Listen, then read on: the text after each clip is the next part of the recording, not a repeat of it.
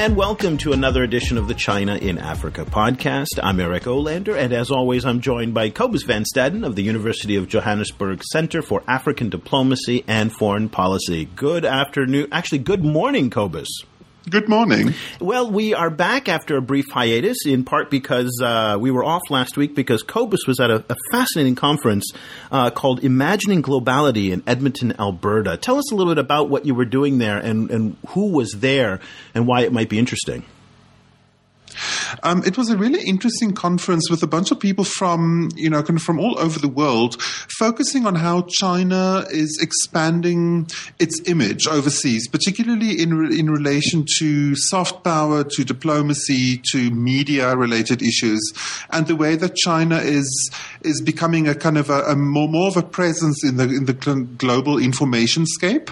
Um, so it was super interesting. I had a, a, bunch of really fascinating, you know, met a really a bunch of fast, fashion, fascinating people, and um, there were some really interesting papers, including you know kind of papers on the role of investigative journalists um, in China, and you know kind of what their lives are like, and also a, a really interesting paper on on the issue of uh, the harmonious world, you know, and and, and the the um, evolution of that concept in Chinese discourse, you know. So it was it you know, it was perfect for me, you know, kind of it's all the stuff that I'm really interested in. You know, did anybody raise the question? And this is what I think about in the context of Africa: is the Chinese have spent an enormous amount of money building out CCTV. They've got a China Daily Africa edition. They've got China Radio International Africa now. They're broadcasting in French, in Arabic, in English. I mean, the money they have spent is tremendous.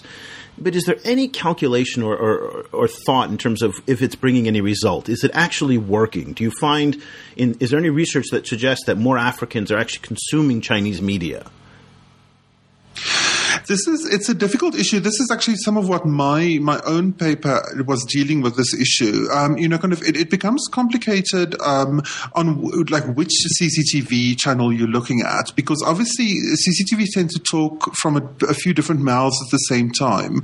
They they are covering Africa um, and they're doing they're doing it more in French and increasing in Swahili and in English, but they also you know some of their work is also uh, caring for Chinese people in Africa. You know kind of so they have actually a more complicated kind of presence, I think, in the world than, than people frequently acknowledge. Um, so you need to, you know, so even if they don't necessarily, if, even if they're not making, you know, strides into the African market, which I, I'm not saying they're not, but, you know, even if they're not, they're still fulfilling a purpose because there's so many Chinese people who are living in Africa now. So it becomes really complicated. Also, you know, I was looking, for example, in my work, I was looking at the, the visual representation of China. Um, and you realize that, you know, kind of, you can't just look at CCTV as a state mouthpiece because it actually contains a multitude of voices, all kinds of ads and, you know, for, for different state governments, for commercial enterprises, state owned enterprises and so on. So it becomes pretty complicated. It's it's an interesting thing to look at. Well, it's interesting. You were having this discussion in Edmonton, Alberta, at the same time that uh, Deutsche Welle, the German broadcaster, held a conference uh, in Germany uh, with uh, Yushan Wu, who participated. Yushan was, uh, of course, a guest on our show. She's, I think, it's Stellenbosch. Is that correct?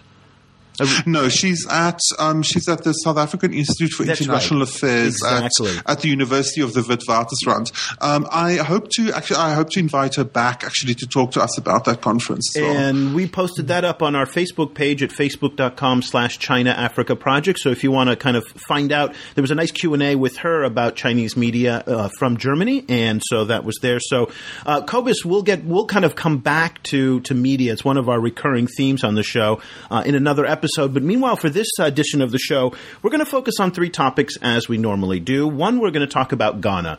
Uh, Ghana has turned out to be this this question of the the illegal uh, mining, gold mining, and the deportation of some 218 miners uh, has turned out really to be the story of the year. Uh, as much as Xi Jinping going to Africa, this is the the big story of the year. We'll give an update on that as some more analysis come through uh, and some fascinating insights that we can talk about in terms of the behind the scenes as to how the mining operations work. And so we'll talk about that. Secondly, we're going to go and focus on uh, on dam building. This has really been a, a trend of the past few to, you know few weeks where there's been one announcement after another from Mali to Uganda to the DRC uh, of new Chinese funded hydroelectric dams, which of course brings all sorts of controversy with it. Uh, the environmental impact is something to consider, uh, but also the, the, the, potential energy benefit for, for African governments as well and African consumers. So, and then um, we're going to end by, by aggravating me and uh, with uh, with another report from uh,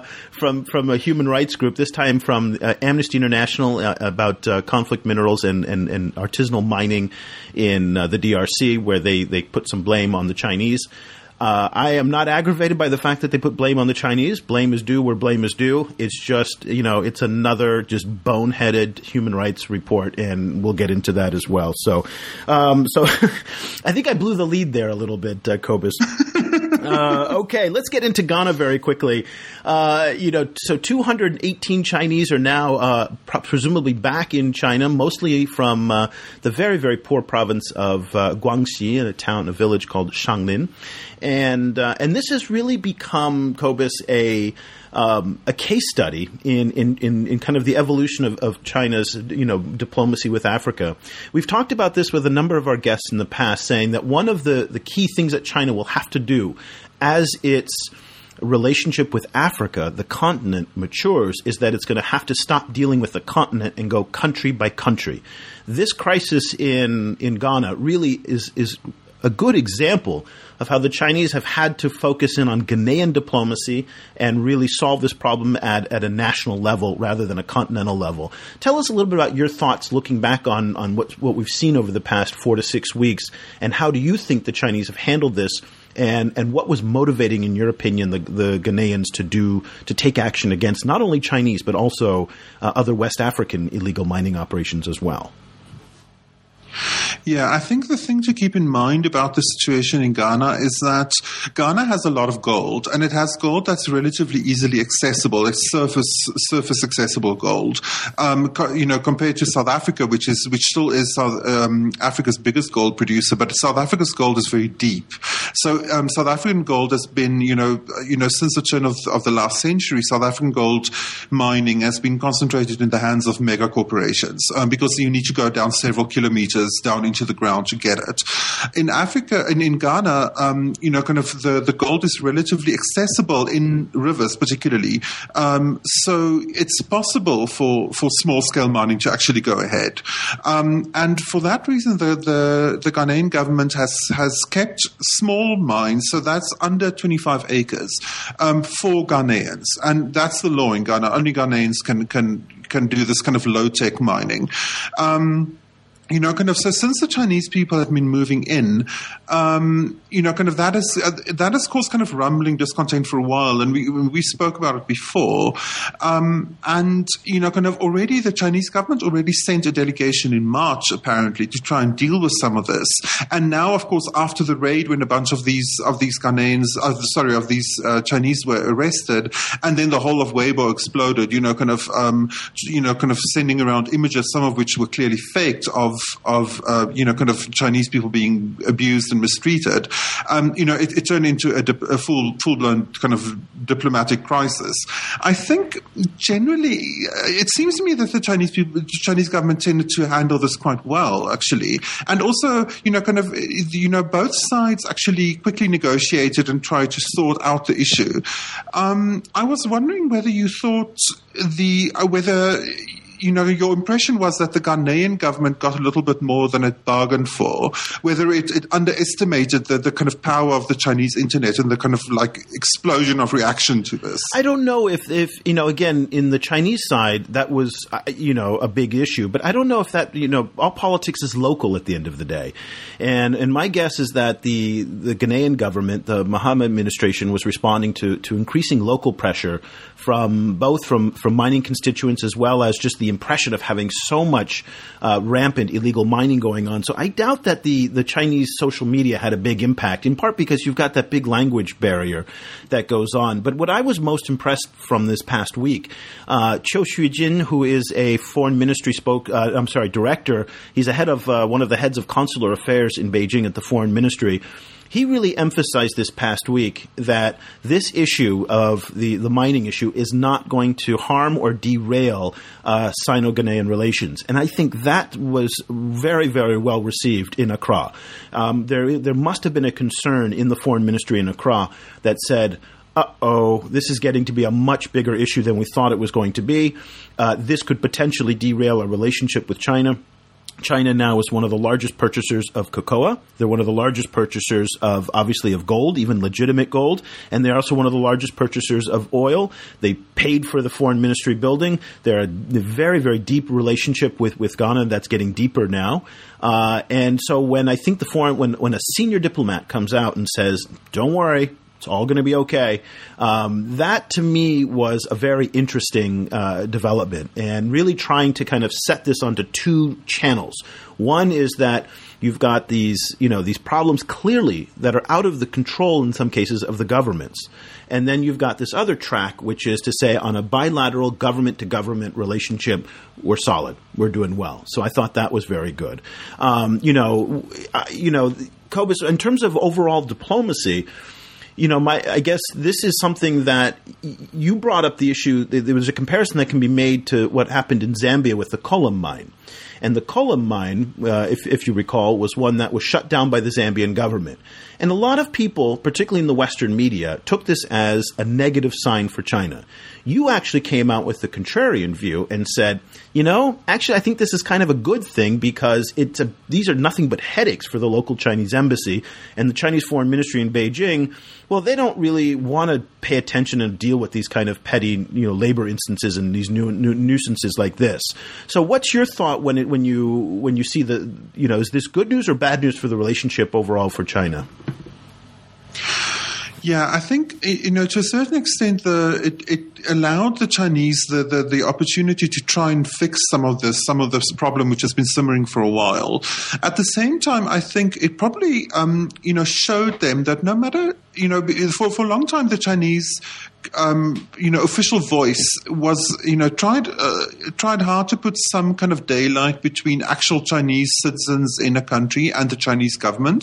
So, you know, kind of frequently the, the, the basic line would be they call on Chinese citizens to to respect the laws of the country, and that's the end. You know, kind of they don't necessarily see the very fact that these are Chinese citizens as a need for them to for the government to intervene you know? Um, I think now they're probably realizing more clearly that no matter you know to which extent to, no, no, matter to the extent that they see that they see the two cases as separate like from the african perspective they're seen as the same. You know kind of so these these um, chinese people are are seen as china you know, kind of, and that uh, that China needs to respond, um, and that they are the, for that reason kind of developing ways to try and respond to it. You know, kind of, I think I think the response was much more comprehensive and and you know, kind of um, quicker and, and stronger than than you know, kind of similar problems in the past. Um, and I think that is probably a good development. You know, kind of, I think that it's it's a more realistic way of dealing with the issue. Well, let me bring up four points made by Professor Li Anshan and Li. Professor Li is uh, one of the, I would say, one of the great scholars on, on Sino-African relations, uh, particularly from within China. He's at Beijing University, uh, and he he made four comments that I think that are interesting to share uh, about why he thinks that the the way that this is developed is generally a good thing for Sino-Ghanaian relations. Number one. He says it helps Ghana reach an agreement with China for future events. So now that we've got a precedent, uh, it will be easier to solve this problem in the future. So, okay, that seems pretty reasonable. Uh, Cobus, jump in here anytime if you want to comment. Number two, sure. um, he says it makes China understand the seriousness of the situation as well, not only in Ghana, but also in Africa as a whole, that the Chinese have to start taking the question of their immigrants and illegal labor more seriously. Now, this is something that Howard French has brought up on a number of instances that we are, we, if we have not already crossed that point, we are very soon that the, the sheer number of Chinese immigrants in Africa is, is far in excess of what the government can actually do anything about. So yeah, and I think I think they're going to have to develop some kind of new new kind of mechanisms of keeping track of them. You know, kind of because I think you know kind of Chinese immigrants frequently you know move to the most rural parts of a country simply because they're you know they, they face less competition there. I just, so they are particularly hard to keep to keep. That's right, and I you know I, I you know that would seem ideal. That would be wonderful, but the, I don't see that happening. Uh, you know, the Chinese embassies are notorious around the world for not really giving a crap about their citizens in those countries. Um, they don't provide support. They don't provide assistance. There's no way for them to check in, uh, and there's a lot of skepticism on the part of Chinese towards their own embassy. So, whereas as an yes, American, they, they, frequently refuse to even register themselves. That's it. The they don't register. So, as an American, you know, when I when I go to a different country, particularly a, a country that doesn't have a lot of stability, such as the DRC or you know some countries in Asia, I'd register with the embassy just to say, okay, if the poop hits the fan, uh, you'll know where to find me. Uh, the, the Chinese don't do that. So I'm, I'm not so sure that we'll ever see any reliable mechanism to be able to count or account for the number of Chinese. But nonetheless, it's at least something that the Chinese government, and I agree with Professor Li here, has to start taking seriously in its rhetoric as well. Right now, it's been saying for a long time, well, that's not us. That's not an official position. Those are just independent actors they don't we don't have anything to do with them. Mm. They will have to start taking responsibility for at least some of it, I think, in the future. So, point number three that Professor Lee points out is that he also says this is a precedent and a template for other African governments to solve similar problems. Uh, this question of illegal labor, not just in mining, but we've seen this in Malawi with with merchants. We've seen it in Namibia with hairstylists. We've seen it in Zambia uh, as well uh, is something that is really a transcontinental problem. And so I have a feeling a lot of governments are going to look to what happened in Ghana and say, okay, maybe we'll start to deport as well, or we'll crack down as well. And Cobus, that seems to really, you know, be, that would be well received, I think, in Beijing, because Beijing's public line, at least, has always been that its companies and its citizens must adhere to the local laws of wherever they are living. Yeah, and I think you know this is also this is a point that Dambisa Moyo, the the economist, has been making a lot. Is that African governments need to take responsibility to enforce their own laws, and you know obviously it's it's their responsibility, but it's also their right. as a government. It's their laws. It's their people. This is the point that the economist um, Dambisa Moyo has been making a lot. That African governments need to take responsibility for to implement their own laws. You know, it's it's their responsibility and it's also their right. I mean, they're the government, so um, they have to make sure the systems that they implement are that they work. Um, and you know, so it, you you can't have people you know kind of just moving in and kind of mining you know kind of everywhere. You know, um, it's you, you need you need systems to actually you know benefit the people of the country. So I think it's probably in the long run it's a, it's a good development. I think. And uh, another point that uh, Professor Li kind of talks about in the context of you know African government speaking up is that one of the things that smaller countries do is they stay silent in order to kind of you know avoid rumbling and, uh, and ruffling the feathers of Beijing for fear that Beijing will take their investments and go elsewhere. And he says in the long run this is not a good thing that all African governments, large and small, should be open and honest and direct with Beijing in order to have a good relationship. This also would help, I think, the continent is that if, you know, we've talked about Pan Africanism, you know, it doesn't usually work out that way because each country has its own agenda and its own issues. Uh, nonetheless, if there is a uniform voice coming from the African Union or coming from regional groupings to say, listen, this is not working for us, because as you pointed out, Cobus, you know the the migration is is uh, you know people are migratory. They don't really pay that much attention to borders. Uh, you know they'll go from Rwanda into the DRC, into South Africa, wherever the opportunities are. So this is a regional, if not a continent wide problem. Yeah, you know, absolutely. Um, I think you know, kind of, it, it also it, it also um, casts doubt on the on the the old cliche of the you know kind of big oppressor China and the small, you know, kind of small, weak kind of Africa, that, that kind of that colonial relationship that, that people frequently still kind of trot out now. You know, I think it, it shows that Africa is in a much more complicated and but more but stronger position. You know, kind of where they can actually enforce their own laws, but that it takes a, a certain amount of energy and that it might not go very particularly smoothly. That you know that that we're in a, uh, in a phase at the moment where these precedents need to be set, um, and that once they're set, then things will start. You know, kind of working toward to, to everyone's benefit more. I think. Well, to your point about the complexity of the situation, uh, Deborah Brautigam, who of course is well known as being one of the preeminent scholars on this, has a blog at ChinaAfricaRealStory.com. That's ChinaAfricaRealStory.com. Uh, and this week, she actually opened up her blog for a guest post by Yang Jiao, who is a PhD candidate from the University of Florida and has apparently uh, done quite a bit of field work on Chinese business operations in Ghana. And he wrote uh, a guest post, uh, Chinese Illegal Gold Miners in Ghana, that was by far the most illuminating piece of work that I've read on this subject. Uh, and it really kind of highlights the inner workings of how uh, this got to be the situation that it is. And once again, on you know you don't get this from the mainstream press coverage. Um, I sound like a Fox News anti like lamestream media type of person, but it's it's it's I can see their frustration sometimes.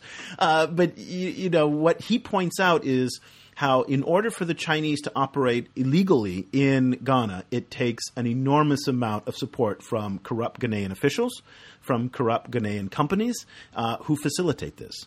And the point is not to kind of point blame anywhere. The point is to actually say that um, it takes two to tango. And this happened in part because of weak governance, weak Ghanaian governance. That if the laws were being applied and being followed, and if there wasn't as severe a corruption problem in Ghana as there apparently is, uh, then this situation wouldn't exist. Uh, so I think, what did you think of uh, of Yang's uh, post? And you know, and again, I really, really recommend this as a read. I've posted it up on our Facebook page, which you can go to Deborah Brautigam's blog. Uh, Cobus, what were your thoughts? Yeah, absolutely. I love this piece. Um, and, you know, kind of, he, he, in the first place, he makes a very basic, you know, kind of point that you, these Chinese people are, these Chinese kind of, uh, you know, kind of small scale miners, they're not just arriving and starting to mine. Like a lot of Ghanaian commentators have actually portrayed them. They, they I was reading one guy um, who was literally saying that they arrive at the airport and the next day they're digging holes in our landscape. It's like no, you know, kind of like what what actually happens in between those two phases is that they get a Ghanaian partner who has a, a small scale mining license with whom they then partner, um, and they their official you know position in this relationship is that they're helping these Ghanaians to mine um, by among other other things, kind of importing small scale, you know, kind of uh, earth moving equipment.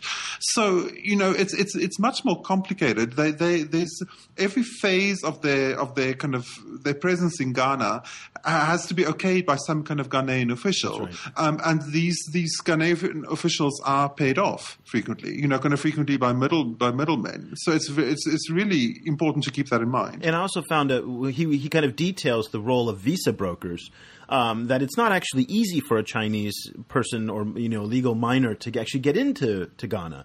Uh, you have to go the take these very circuitous routes, and they work with brokers who kind of bring them overland from uh, from other African countries. They they you know, and, and, the way that they kind of get their documentation in order, what little they have, is absolutely fascinating. So, uh, highly highly recommend uh, that post on China Africa Real Story. Once again, you can find that on our Facebook page. Our Facebook page, you know, Cobus, I don't know when you were traveling if you had a chance to check it out. Oh, that's right, you were posting quite a bit when you were on the road. Uh, so that was, uh, and one of the things that's really changed changed in the past, I'd say three to four weeks, is the the dynamism of the conversation has just exploded. It's really incredible when you go onto that page uh, and just see all of the discussions that are going on. Uh, some of them actually get pretty heated. We've got you know over. Uh, uh, I think Robert Mugabe uh, is is generating an enormous amount of uh, of tension and controversy, which isn't as surprising always. as always uh, on the page. But that's at facebook.com slash China Africa Project. Uh, we'd love to hear from you. We'd love to hear on your comments on the show. Uh, if there's stories that you'd like to recommend, if you'd like to come on the show. Uh, we've had a number of people who just kind of hit us up on Facebook and said, "I've got something to say. I want to be on the show." And you know, pretty quickly, there there they are. So uh, so that would be great. Cobus, let's move on to our second subject, and today we're going to talk about dams. And this really came about because if if you if you do what we do, which is you know kind of follow the news and post up onto Twitter and also onto Facebook and things like that, you start to kind of see some patterns develop. And over the past, I'd say four to six weeks there have been one and one piece of news after another, an announcement after another. I don't think they're coordinated in any way uh, relating to hydroelectric dam announcements. Uh, so let me just kind of read through the list, Cobus, of, of the first batch, and then we'll save the the second batch for later. Um, let's start with the smallest in in western Mali. 140 megawatt dam is being pl- uh, planned for Gouina. Uh, I found this one to be interesting in part because Mali is technically still a country at war. Uh, and yet the Chinese Yeah. are And- and a desert. and a desert as well. But yet it, it kind of shows you, you know, how you know, you know, the the blood was not even off the streets of Baghdad before the Chinese oil companies moved into Iraq. I, you know, I was reading how the Chinese are negotiating, uh, already started talks with the Taliban to figure out how they can kind of, you know, maneuver into to to eastern Afghanistan, which is right across the border from China, uh, as there's mineral mining there. And so the Chinese seem to have a pattern of moving in before everybody else does to get deals going and to do infrastructure projects, even before the conflict is over. Uh, there are still French troops on the ground in Mali, but yet we have a news of a 140 megawatt dam in, in western Mali being announced. Now we're going up to a different level, and uh, in the Karuma plant along the Nile, this was announcement last week. It's a 600 megawatt plant along the Nile River. Uh, this one's caused a little bit of controversy, in part because, uh, you know, first of all, it's along the Nile and anything along the Nile is going to is going to be controversial because downstream from the Nile is about 600 million people. And uh, that might be an overstatement, but nonetheless, there are a lot of people who depend on the Nile for water. And so, if one country along the way wants to dam it up, as we're seeing now with Ethiopia and Egypt, and Egypt has even said, President Morsi has said he will go to war to prevent the Ethiopians from damming up the Nile for energy. So, so the Nile is a particularly sensitive body of water. But it, do you know anything about this this area? Because I was reading how, uh, you know, this is a particularly beautiful, pristine part of Uganda, and there is concern that the Chinese dam at Karuma is really going to mess up the, the, the, the environment there. Yeah, there's a lot of talk that it's also going to displace a lot of, of local communities. Um, the the project has been stalled for a long time. Um, I think you know partly because of these issues, partly because funding um, ideas of what should be funded uh, by the World Bank and other big funding organizations changed. Um, you know over, over the last two, during the 90s. So for a long time, hydropower fell out of favor, um, and these kind of massive infrastructure projects, you know, kind of you know that you couldn't get funding for them, um, and now you know kind of because of Chinese funding, because of because of the fact that Chinese um, contractors are are so you know kind of built you know projects like the Three Gorges Dam and so on. So so they're really at the cutting edge of the of this kind of technology. Now suddenly all of these projects are jumping ahead, and that is that was the, the situation in Uganda as well. So Uganda, the Karuma plant is a 1.65 billion dollar plant. It's the contract will be uh, largely done by Sinohydro, which is the largest hydroelectric. Uh, construction company in the world. Uh, they are doing both the dam as well as the transmission, and I think that's an important distinction to make as well. Is that you know you, one of the big problems in in Africa is you don't have an electric network to actually get the energy out. So, so they're also going to be building that as well. And I wonder though about what your, your point that you made in terms of the World Bank, because you know these big dam projects, particularly in Africa, were really a case study for the ineptitude of the of the World Bank. And, and how they would fund these projects that people didn't want, that were environmentally devastating. Uh, and there was a consensus for a long time that finally the World Bank was getting out of the business of building these, these kind of white elephants. Now, I wonder if, it, if they've gotten into it only because the Chinese are there to fund, and remember, the Chinese now are funding at a level larger than the World Bank in Africa. So, are they? Do you think they're getting into this just because they don't want to be left behind in Africa and they want to be part of the of the discussion, or are they? Is there some other reason that I'm missing that finally, or not finally, at the the World Bank is is actually getting back into the funding game for for for dams? I think you know two other factors would be that that for a long time um, the idea of of economic growth in Africa, you know, kind of took a little bit of a back seat compared to issues like governance and civil society and, and so on. Um, so now suddenly, because because of, of shifts in commodity prices, because China shifts in, in, in funding patterns by China, driven by China, suddenly the idea that Africa should be growing at you know at, at massive rates is it's a very sexy idea. So now suddenly, um, you know, kind of people are reassessing the reasons, you know, kind of the, why Africa had problems growing before, and of course, electricity is one of the big reasons. So I think that's probably you know, kind of led to a new new attention to it. Well, it's no doubt going to be one of the limiting factors on Africa's growth. So Africa now has uh, seven or eight of the world's fastest growing economies, uh, but you know, a lot of experts believe that that's going to hit a ceiling at some point, simply because the infrastructure on the continent uh, is not sufficient enough to support the growth. And that exactly. Is, I think the yeah, I think ahead. the other issue was was Fukushima. You know, kind of so you before that you be you know before this the current hydro boom. I think a lot of African countries were looking at nuclear, and I know South Africa is definitely looking at more nuclear pl- power plants as well. Um, and you know, kind of but but post Fukushima, suddenly hydro is looking a, little, a bit a little sexier. I think. Well, and this is really one of the big differences, and this is going we're going to get into our last major announcement. Actually, let me let me first make our announcement on the the last dam, and then that will kind of get us into the merits of whether hydroelectric makes sense. Uh, so mm-hmm. we've talked about. Uh, you know, 140, 600 megawatts, 700 megawatts. Those are cute, cute, tiny little numbers compared to what's coming. Uh, bear in mind that the world's largest hydroelectric dam is the Three Gorges Dam in China, and that does about 22,500 megawatts. So that's a big, big dam. Uh, what they're talking about now in the DRC, in uh, you know, along the Congo River, and this is called the Grand Inga Dam, is 40,000 megawatts. And this is a dam yeah. that, if it does actually come online, could power half of Africa. Uh, it, yes. it, it is just a stunning, stunning, uh, you know, depending on where you come from on this subject. So people who are opposed to, to hydroelectric dams, they look at this as the mother of all hydroelectric dams. And this is just going to be mm. the worst disaster you can possibly imagine. And I believe that this is one of those issues, Cobus, where you can look at it from any way and you're right.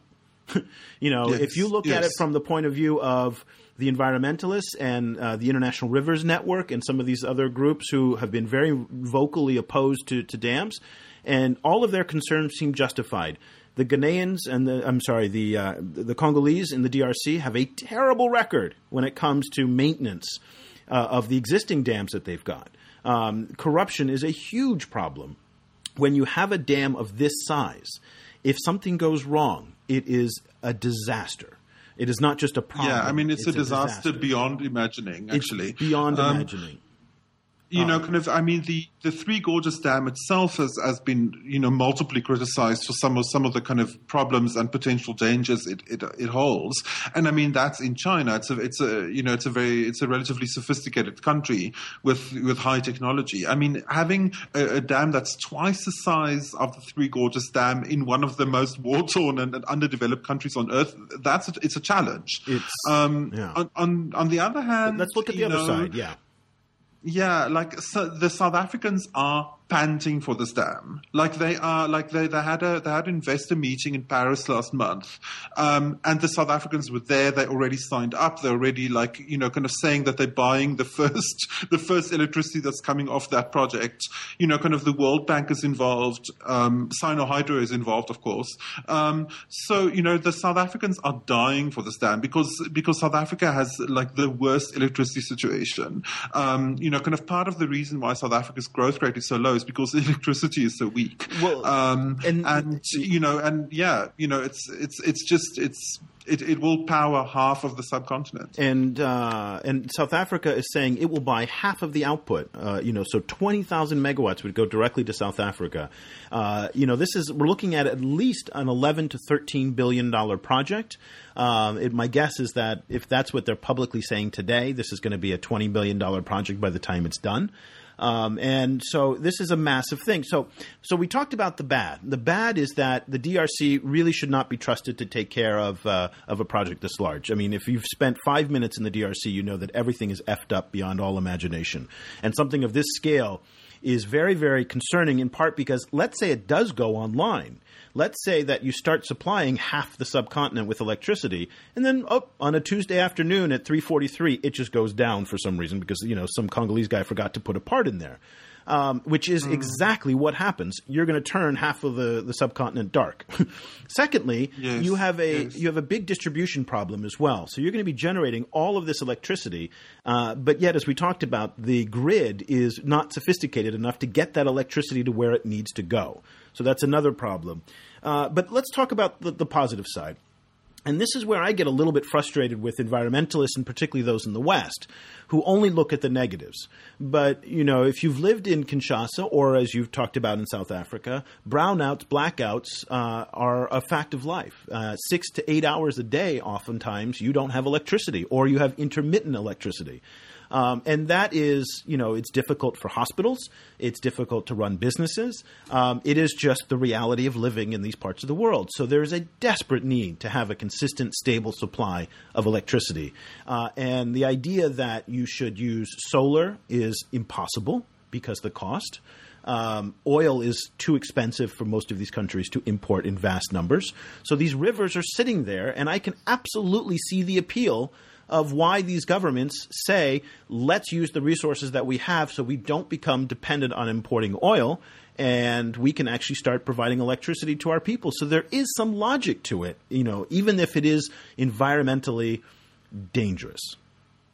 Yeah, I mean, you, you see a lot of the same kind of issues coming up around Brazil, who is also planning a bunch of massive dams.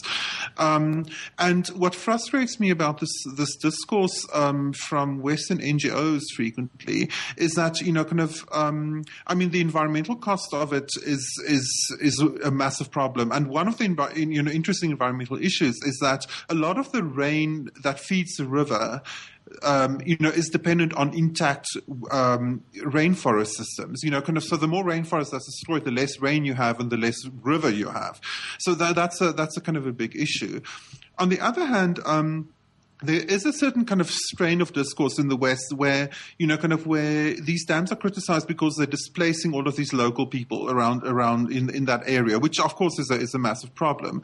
But there's no other, you know, no, no alternative given except you shouldn't want to develop this much anyway. You know, kind of like, you know, there, there's this kind of thing of like, oh, but all of this, you know, these, these local people aren't getting any of this elect- electricity. It's all going to the urban centers and the mining industry. And I'm like, yes, of course it is, because the urban centers and the mining industry is powering the country. And if those urban centers don't have electricity, what you have is urban chaos, you know, kind of which, which is a, a problem in Africa at the yeah. best of times. That's right. You know, in, in South Africa, you have, you have rolling riots because people don't have electricity. So just keeping the state together, electricity is an, is an important part of that. And frequently, the Western NGOs don't want to deal with the, the, the, size of the problem of underdevelopment. They don't want to deal with the, with the implications of underdevelopment.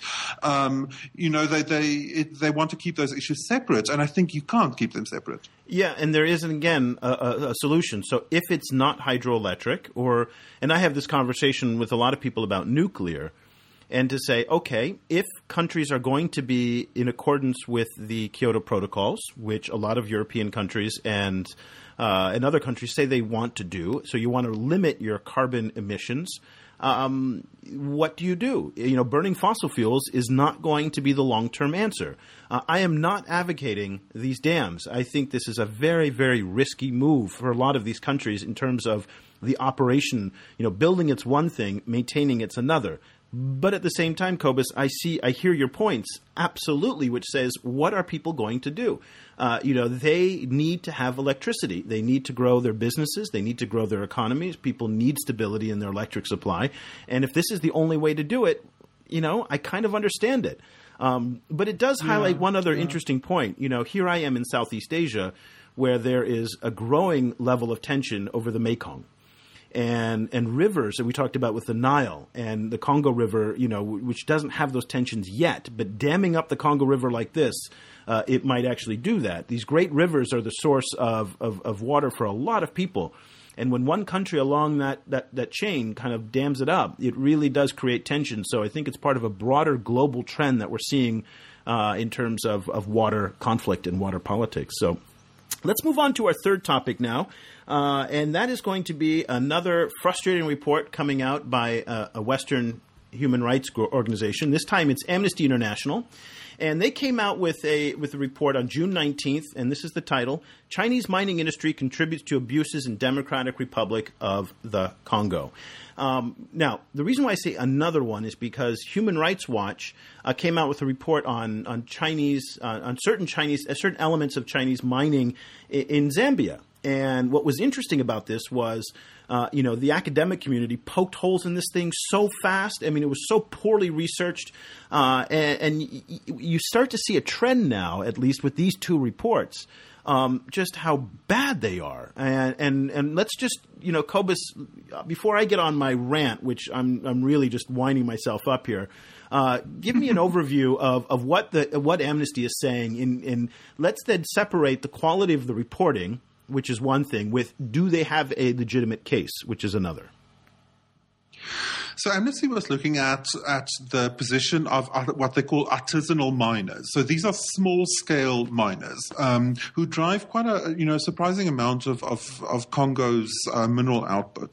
Um, so these are frequently are, are, frequently individuals or small groups who who work very low tech. They pretty much dig the minerals out of the ground, you know, kind of using shovels, um, and you know, kind of how how these communities are impacted by by large scale mining. Okay, but let, um, let, me let me interrupt you very quickly here, just on the question of artisanal mining that you bring up.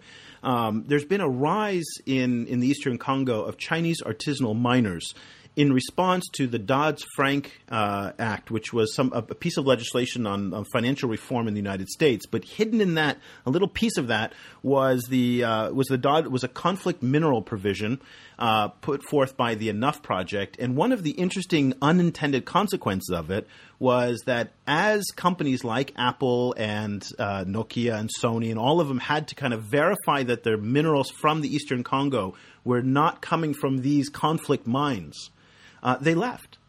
And what, did, what ended up happening is the Chinese artisanal miners came in. So that's just a little bit of context for the rise that we've seen in the past year to two years of artisanal miners. So sorry to interrupt you on that.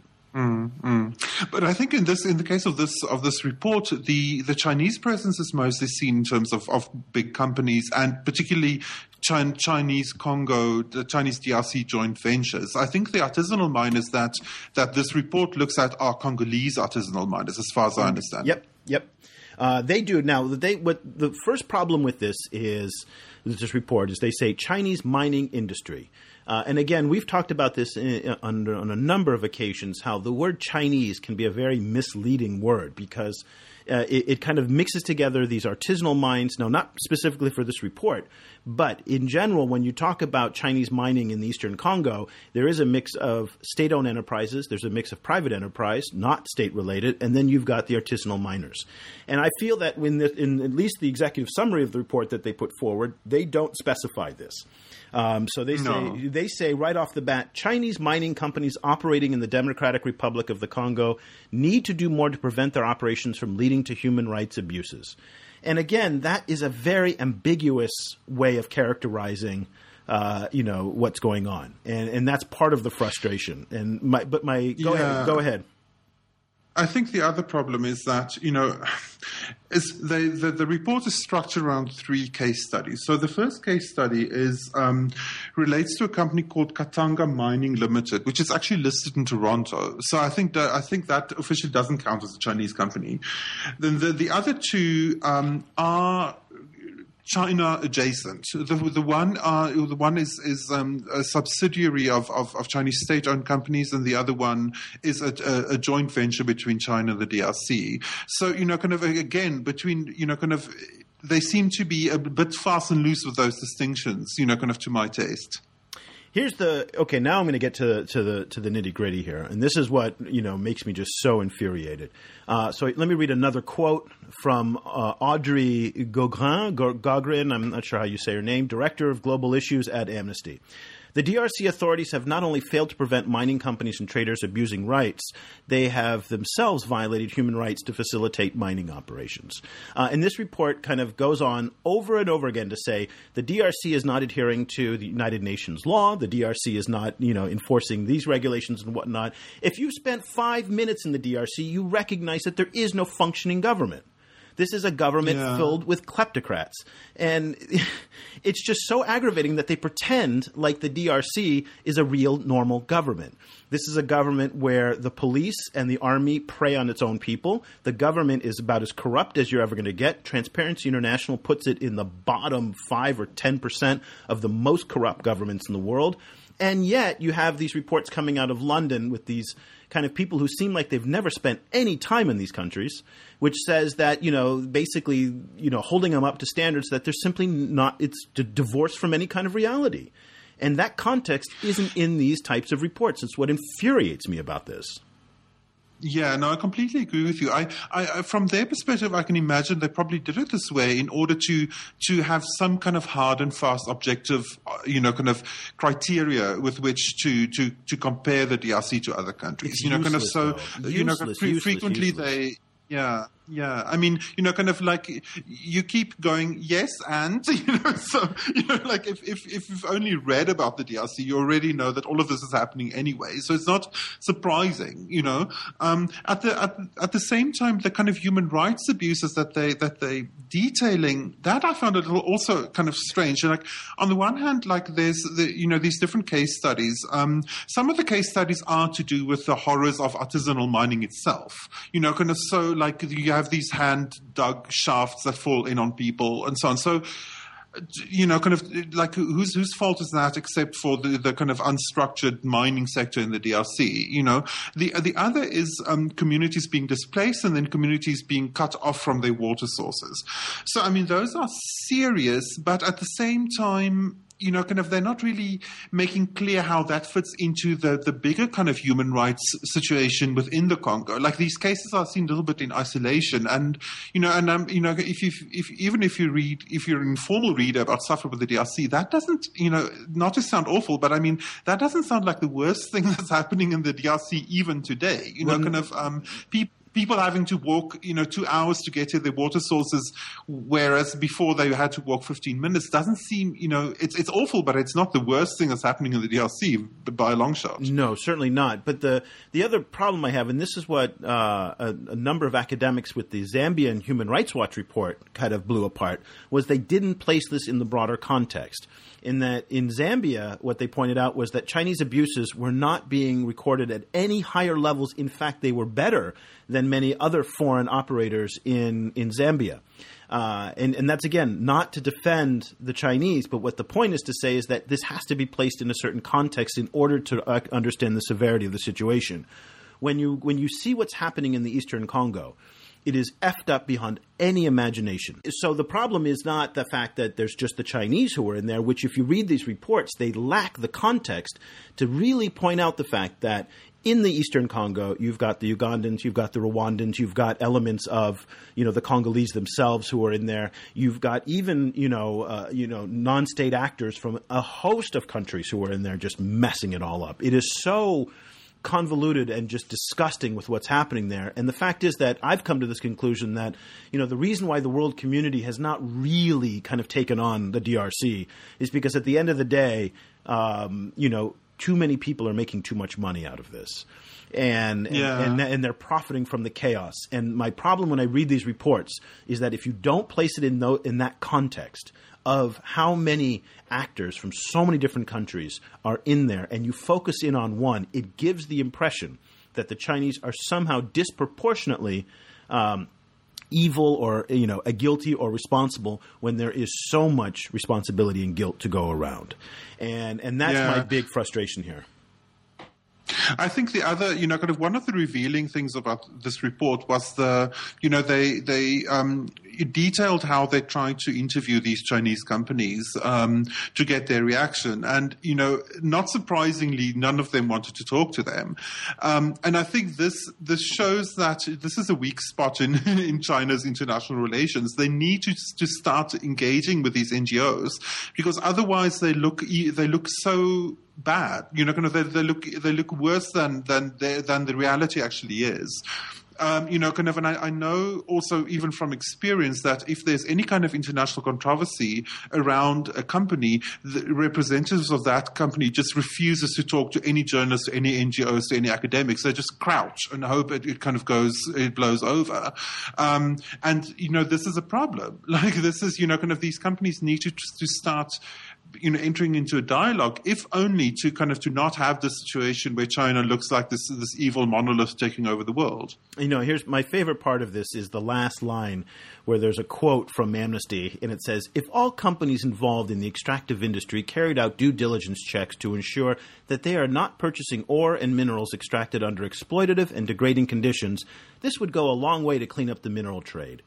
No shit, Sherlock. I mean, it's like if only we could feed Skittles to unicorns. I mean, it's like these people must sit in London and and and you know in these I, I just I, it's just baffling how amateur this is it's as if they you know they live in this ideal kind of clouded environment that is just you know and then I, I don't even know where to start because it's like if only there wasn't any violence in the world we'd all be a happier place well there is it's messed up. It's completely messed up.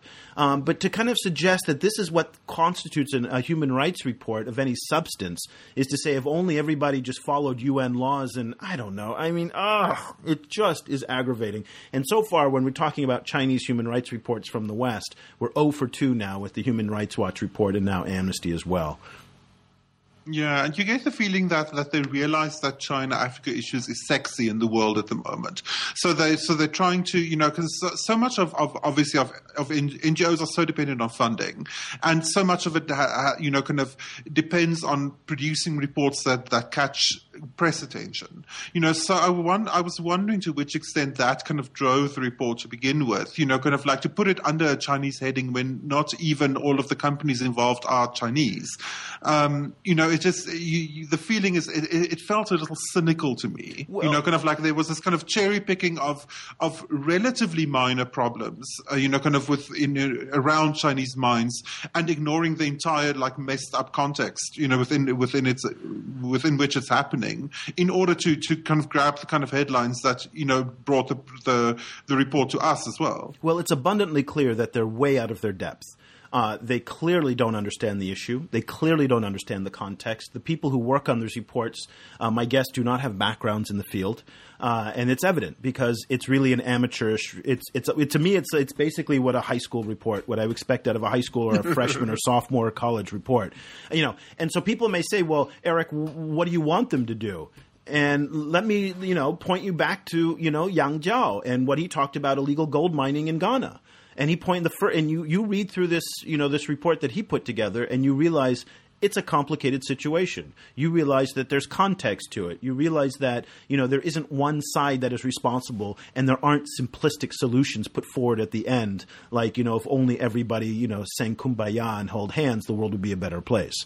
So, so frankly, you know, I, am cynical about human rights groups in the first place because I just, uh, you know, I think they raise important issues. I think they get discussions going, but I think the people that work in them are, for the most part, you know, they're wealthy elites who oftentimes don't spend time in the countries themselves. And, and I think they're kind of cut off from a lot of the, the key issues. And it's evident. And if you don't believe me, just look at this Amnesty International report. So, uh, Cobus, last final thoughts because I think people are already getting fed up of me ranting about human rights groups. I think, you know, I, th- I think they potentially could do valuable work. Uh-huh. Um, I agree. You know, kind of, but but they need more context. And I'm always surprised at how little interchange there is between formal academia and the NGO sector. I always thought that, you know, kind of in, in theory, these people should be in, in conversation with each other and in conversation with the press. But frequently you find the press, academia, and, and the NGO world working in isolation from each other. Um, you know, so there's a, there's a bunch of academics who is doing very, very kind of good work about Chinese in Congo, you know, kind of, and it's very hard work. And we interviewed some of them already. So, you know, it's, it's always surprising to me when these people's work don't show up in, in NGO reports. Um, and you get the feeling that all of these groups are, are talking past each other. And, you know, I, I can't really see why, you know, kind of because we're living in a world of the internet, you know, kind of, so why, why aren't they more in, in, in contact with, with each other and why, why aren't they working together? Um, yeah, yeah, I don't you know, think they're going to call me. Let me tell yeah. you that right now. I'm not, so sure they're going to call me. Uh, so, well, that'll do it for this edition. What do you think of, of my ranting and raving about uh, about human rights groups and uh, and what they're reporting on in the DRC. Uh, we'd like to hear from you. You know, we have a sense of humor about these things. So one of the things is that when we post up on Facebook or on Twitter, people do criticize, and so we say as long as you keep it professional, don't make it personal. We love the discussion. So uh, our best place to do it is at facebook.com/slash China Africa Project. Uh, also, we're on Weibo. Uh, we're at weibo.com slash zhongfei xiangmu, which is, of course, uh, China Africa Project in Chinese. Eric Meister is handling that for us out in uh, in China and posting every day there as well to keep the discussion going in Chinese. Uh, and so, if you'd like to uh, to follow Cobus, I think the best way to do it is to go onto our Facebook page. But also, Cobus, you're on Twitter as well. Where can people find you on Twitter? I'm at Stadenesque. That's S T A D E N E S Q U E. And I'm at E O Lander. That's E O L A N D E R. I'm tweeting almost every day the top China and Africa stories, and you'll find Cobus and I are also participating in the discussion on Facebook. Uh, and then, of course, you can follow our podcast right here. Uh, you can obviously download it at iTunes, which is where most people get it. Uh, but we're on the BlackBerry network uh, around the world, but particularly in South Africa, and also on Stitcher and SoundCloud. So we're all uh, all over the web, we, wherever you want to do it. And you can also find our podcast on our mobile app. Uh, we have one for both Android and iOS, and you can download that either by going to the Google Play Store, iTunes, or if you want a link right off of our blog at ChinaAfricaProject.com. So that'll do it for this edition of the China Africa Podcast. Uh, we'll be back again next Sunday with another edition, and until then, thank you so much for listening.